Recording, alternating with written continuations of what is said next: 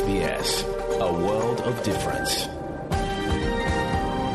You're with SBS Ukrainian on mobile, online, and on radio. Ви з СБС українською на мобільних, в інтернеті та на радіо.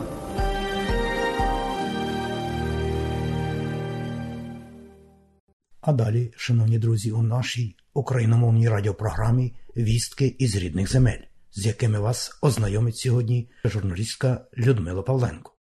68-й день війни Росії в Україні. Російські військові продовжують обстрілювати українські міста, містечка та селища. Знову завдали ракетних ударів по Дніпропетровщині. Під час обстрілу Одеси ракета влучила в будівлю гуртожитку і зруйнувала її. Про це у своєму щоденному зверненні повідомив президент України Володимир Зеленський. Сьогодні російські війська нанесли черговий ракетний удар по Одесі. Зруйнували гуртожиток, вбили хлопчика 14 років. Поранили дівчинку 17 років. У неї осколкове поранення. Що це взагалі? Для чого? Чим російській державі загрожували ці діти і гуртожиток? А ось так вони воюють. Ось і все. В Лисичанську, Луганську області від російського обстрілу згоріла гімназія, якій, до речі, було понад 100 років. Її побудували ще бельгійці для цього міста. Вона витримала дві світові війни, але як бачимо, і ця гімназія виявилась загрозою страшною для сучасної Росії.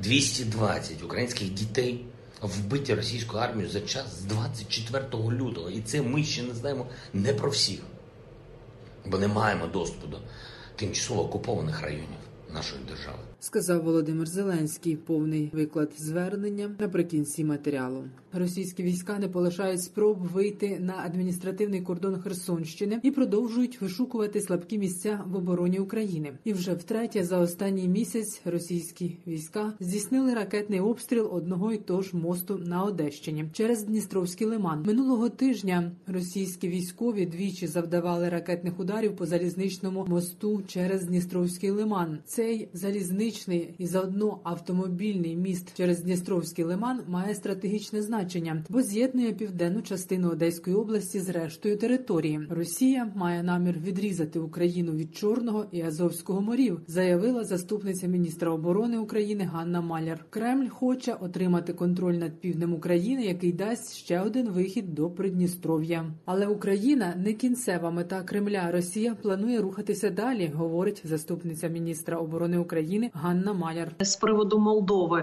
це вже по всій стратегії їхньої війни. Зрозуміло, що Україна не кінцевий пункт і не кінцева мета, що вони будуть рухатися далі, і що Україну готують саме як плацдарм для того, щоб звідси вже рухатися далі. Тому західний світ вже теж це зрозумів. Міжнародна політика і міжнародне ставлення до ситуації в Україні дуже серйозно змінилося останнього тижня. Це у нас дійсно є наступальні дії ворога. Якщо говорити про Донецьку, Луганську, там обстріли по всій території лінії зіткнення, там тривають запеклі бої. Якщо говорити про Харківщину, про Слобожанський напрям, там так ворогу не вдається реалізувати свої плани, але теж іде боротьба і за цей регіон. Збройні сили України дуже потужно чинять опір. Російські війська нещадно обстрілюють населені пункти Луганщини. Лише за попередню добу регіон зазнав 18 російських атак. Знову зруйновано десятки житлових будинків. Троє людей загинули, ще трьох поранено. Голова Луганської військової адміністрації Сергій Гайдай інформує про безчинства російської армії на захоплених територіях. Місцеве населення тероризують з лікарень, виганяють хворих, а медиків змушують надавати медичну допомогу лише пораненим російським бійцям. До того ж, з українських лікарень у Росію масово вивозять сучасне медичне обладнання. Це взагалі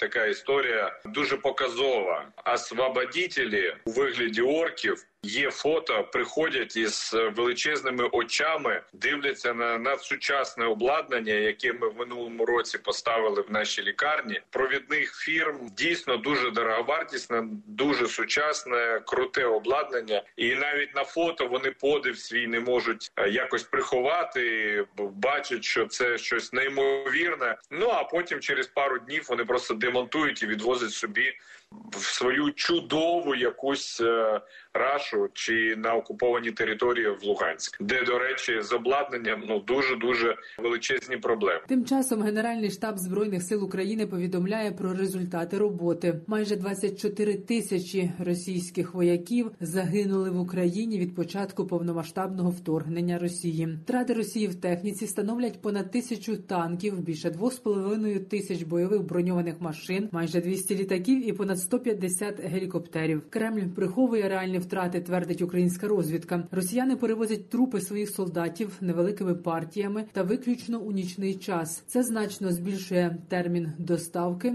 але дає можливість Росії приховати від свого населення воєнні поразки.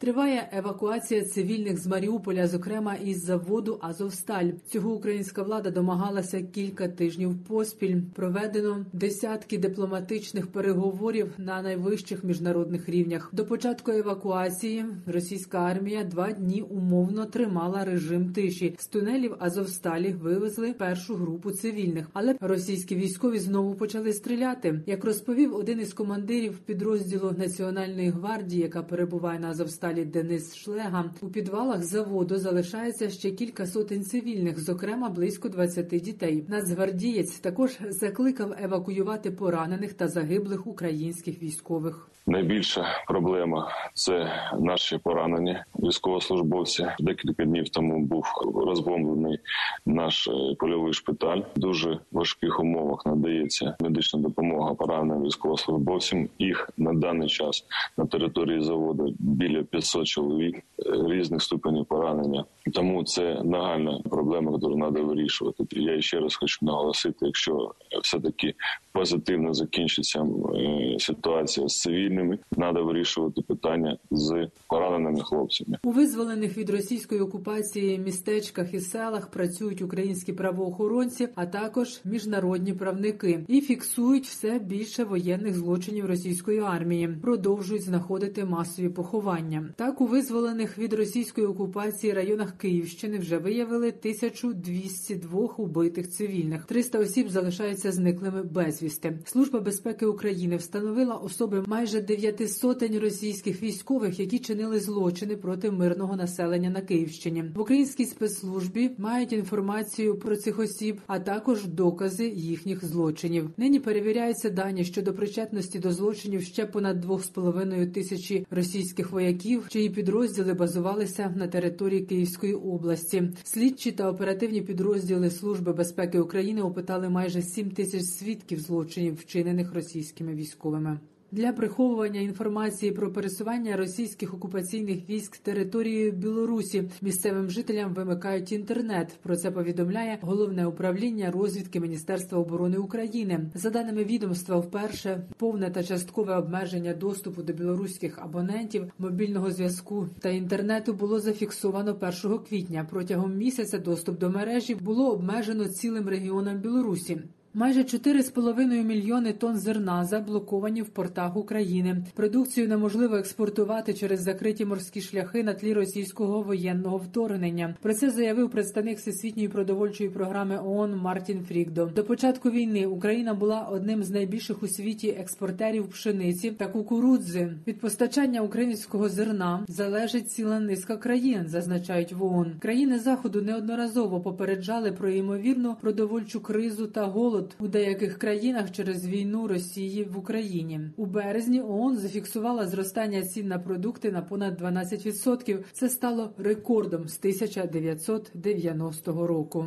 На спеціальному рахунку Національного банку України для потреб армії станом на 2 травня залишилося 77 мільйонів гривень. 15 мільярдів 600 мільйонів гривень вже спрямовано на оборону. Про це повідомила прес-служба Нацбанку. Як повідомляється, кошти на спецрахунок надходили як від громадян та підприємств в Україні, так і від міжнародної спільноти зі Сполучених Штатів Америки, Великобританії, Німеччини, Швеції, Польщі, Фінляндії, Франції, Австралії, Чехії та інших країн світу. Щодо рахунку для гуманітарних потреб, який Нацбанк відкрив для Міністерства соціальної політики, на цьому рахунку залишилося понад 336 мільйонів гривень. З них майже половина надійшла з-за кордону в іноземній валюті. Далі повний виклад звернення президента України Володимира Зеленського. Українці, українки, Наші захисники захисниці завершується 68-й день нашої оборони міцної, 68-й день самознищення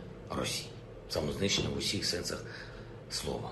Якщо колись у цієї держави і були те, що називається репутацією, то зараз Росія щоденно робить такі речі, які просто виключають будь-яку адекватність. Вчора, наприклад, міністр закордонних справ Російської Федерації відкрито і не соромлячись сказав, що найбільше антисеміти нібито серед самих євреїв, і що нібито Гітлер мав єврейську кров. Як взагалі можна було таке сказати напередодні річниці перемоги над нацизмом? Ці слова означають, що найвищий дипломат Росії перекладає на єврейський народ провину за злочини нацистів. Немає слів. Звичайно, сьогодні з приводу цих слів великий скандал в Ізраїлі, але тим не менше ніхто не чує заперечення або виправдань з Москви, а там мовчать. А значить, погоджуються із тим, що сказав їхній міністр закордонних справ після російського ракетного удару по Бабиному Яру в Києві, після пошкодженого обстрілами Минори на місці масових розстрілів в Дробицькому яру поблизу Харкова, після загибелі від російських обстрілів людей, звичайно, які пережили нацистську окупацію і нацистські концтабори, такий антисемітський випад їхнього міністра означає, що в керівництві Росії забули усі уроки Другої світової війни. А може ніколи і не вчили тих уроків. А тому питання, чи залишиться посол Ізраїлю в Москві?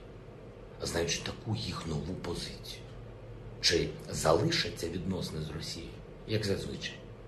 Бо це все не випадково. Не випадкові слова російського міністра закордонних справ, великого знавця гітлерізму. Не випадково російські окупанти на українській землі створюють так звані фільтраційні табори, через які проводять тисячі тисячі наших громадян, українців, де вбивають, катують, гвалтують наших людей. Не випадково окупанти захоплюють цивільних і вивозять як заручників чи депортують як безкоштовну робочу силу. Не випадково вони ведуть так звану тотальну війну на знищення усього жилого, після якого залишаються тільки що спалені руїни від цілих міст. Щоб робити все це, потрібно повністю відкинути мораль і здобутки переможців нацизму. Але якщо такі люди в російському керівництві, це не означає, що вони можуть судити по собі про інших в Європі чи у світі. Якщо вони посилають своїх громадян вмирати десятками тисяч на чужої землі і навіть не забирають тіла вбитих з вулиць, з доріг, з полей, то це не означає, що всі інші схожі на них. Якщо серед них є люди, які самі походять з України, але підтримують винищення українців, українського, то то це не означає, що всі інші відмовились від нормальної людської моралі. Сьогодні російські війська нанесли черговий ракетний удар по Одесі, зруйнували гуртожиток, вбили хлопчика 14 років, поранили дівчинку 17 років. У неї осколкове поранення. Що це взагалі? Для чого? Чим російській державі загрожували ці діти і гуртожиток? А ось так вони воюють. Ось і все. В Лисичанську, Луганську області від російського обстрілу згоріла гімназія, якій, до речі, було понад 100 років. Її побудували ще бельгійці для цього міста. Вона витримала дві світові війни, але як бачимо, і ця гімназія виявилася загрозою страшною для сучасної Росії. 220 українських дітей вбиті російською армією за час з 24 лютого. І це ми ще не знаємо не про всіх, бо не маємо доступу до тимчасово окупованих районів нашої держави. 1570 закладів освіти зруйновано або пошкоджено внаслідок обстрілів. Це трохи більше, ніж за два місяці. Саме тому весь вільний світ об'єднався, щоб ніхто не виправдовував нацизм, щоб ніхто не вбивав дітей, щоб ніхто не руйнував мирні міста. Як це робить Росія? Сьогодні в Києві я зустрівся з міністром закордонних справ Данії, обговорили увесь комплекс питань наших двосторонніх відносин, передусім оборонних, фінансових, політичних взаємодії. Бачу прогрес виконання тих домовленостей, які були досягнуті на переговорах з прем'єр-міністром Данії. Вдячний. Отримав хороші сигнали. Обговорили і плани щодо відбудови України після війни і підтримку нашого руху до Євросоюзу. Вдячний за те, що Данія відновлює роботу свого посольства в нашій столиці. Це вже 29-те іноземне представництво, яке повернулося в Україну. Працюємо над новими санкційними кроками проти Росії. Найближчим часом очікуємо новий пакет від Євросоюзу. В цьому пакеті мають бути чіткі кроки на блокування доходів Росії від енергоресурсів. Дуже віримо в це, щоб державі терористу не передавали мільярд євро щоденно за паливо. Але також вже зараз варто готуватися до наступних санкційних кроків. В будь-якому випадку доведеться блокувати всі експортні імпортні операції з Росії, бо все це в Москві. І все це вони заробляють, і навіть там не розуміють, що міжнародне право і мир у Європі потрібно поважати. Продовжуємо робити все, щоб врятувати наших людей з Маріуполя. Евакуаційна операція триває. Завтра очікуємо також і рух гуманітарними коридорами е, з Бердянського, Токмака, Васильівки. Збройні сили України героїчно стримують намагання окупантів наступати. Харківський напрямок, Донбас, південь країни. Всюди ситуація залишається вкрай складною, але вдячні кожному і кожній нашим захисникам, е, які тримають оборону держави. Щойно підписав великий указ про нагородження наших військових 438 військовослужбовців збройних сил України відзначені державними нагородами. Звання Герою України присвоєно старшому лейтенанту Тодорову Дмитру Руслановичу за особисту сміливість і надзвичайну ефективність в боях проти окупантів в Донецькій області. Вічна слава кожному, хто став на захист нашої держави, вічна пам'ять усім, хто загинув за Україну. Слава Україні! Людмила Павленко для Радіо СБС. І далі нагадуємо, що україномовна програма Радіо СБС щодня подає вістки з рідних земель та огляд новин бюлетеня СБС Радіо. Заходьте на нашу веб-сторінку www.sbs.com.au і також на нашу сторінку у Фейсбуці. Ви можете слухати наші радіопрограми також і через мобільні додатки App і Google Play. Слухайте Радіо СБС сьогодні і завжди.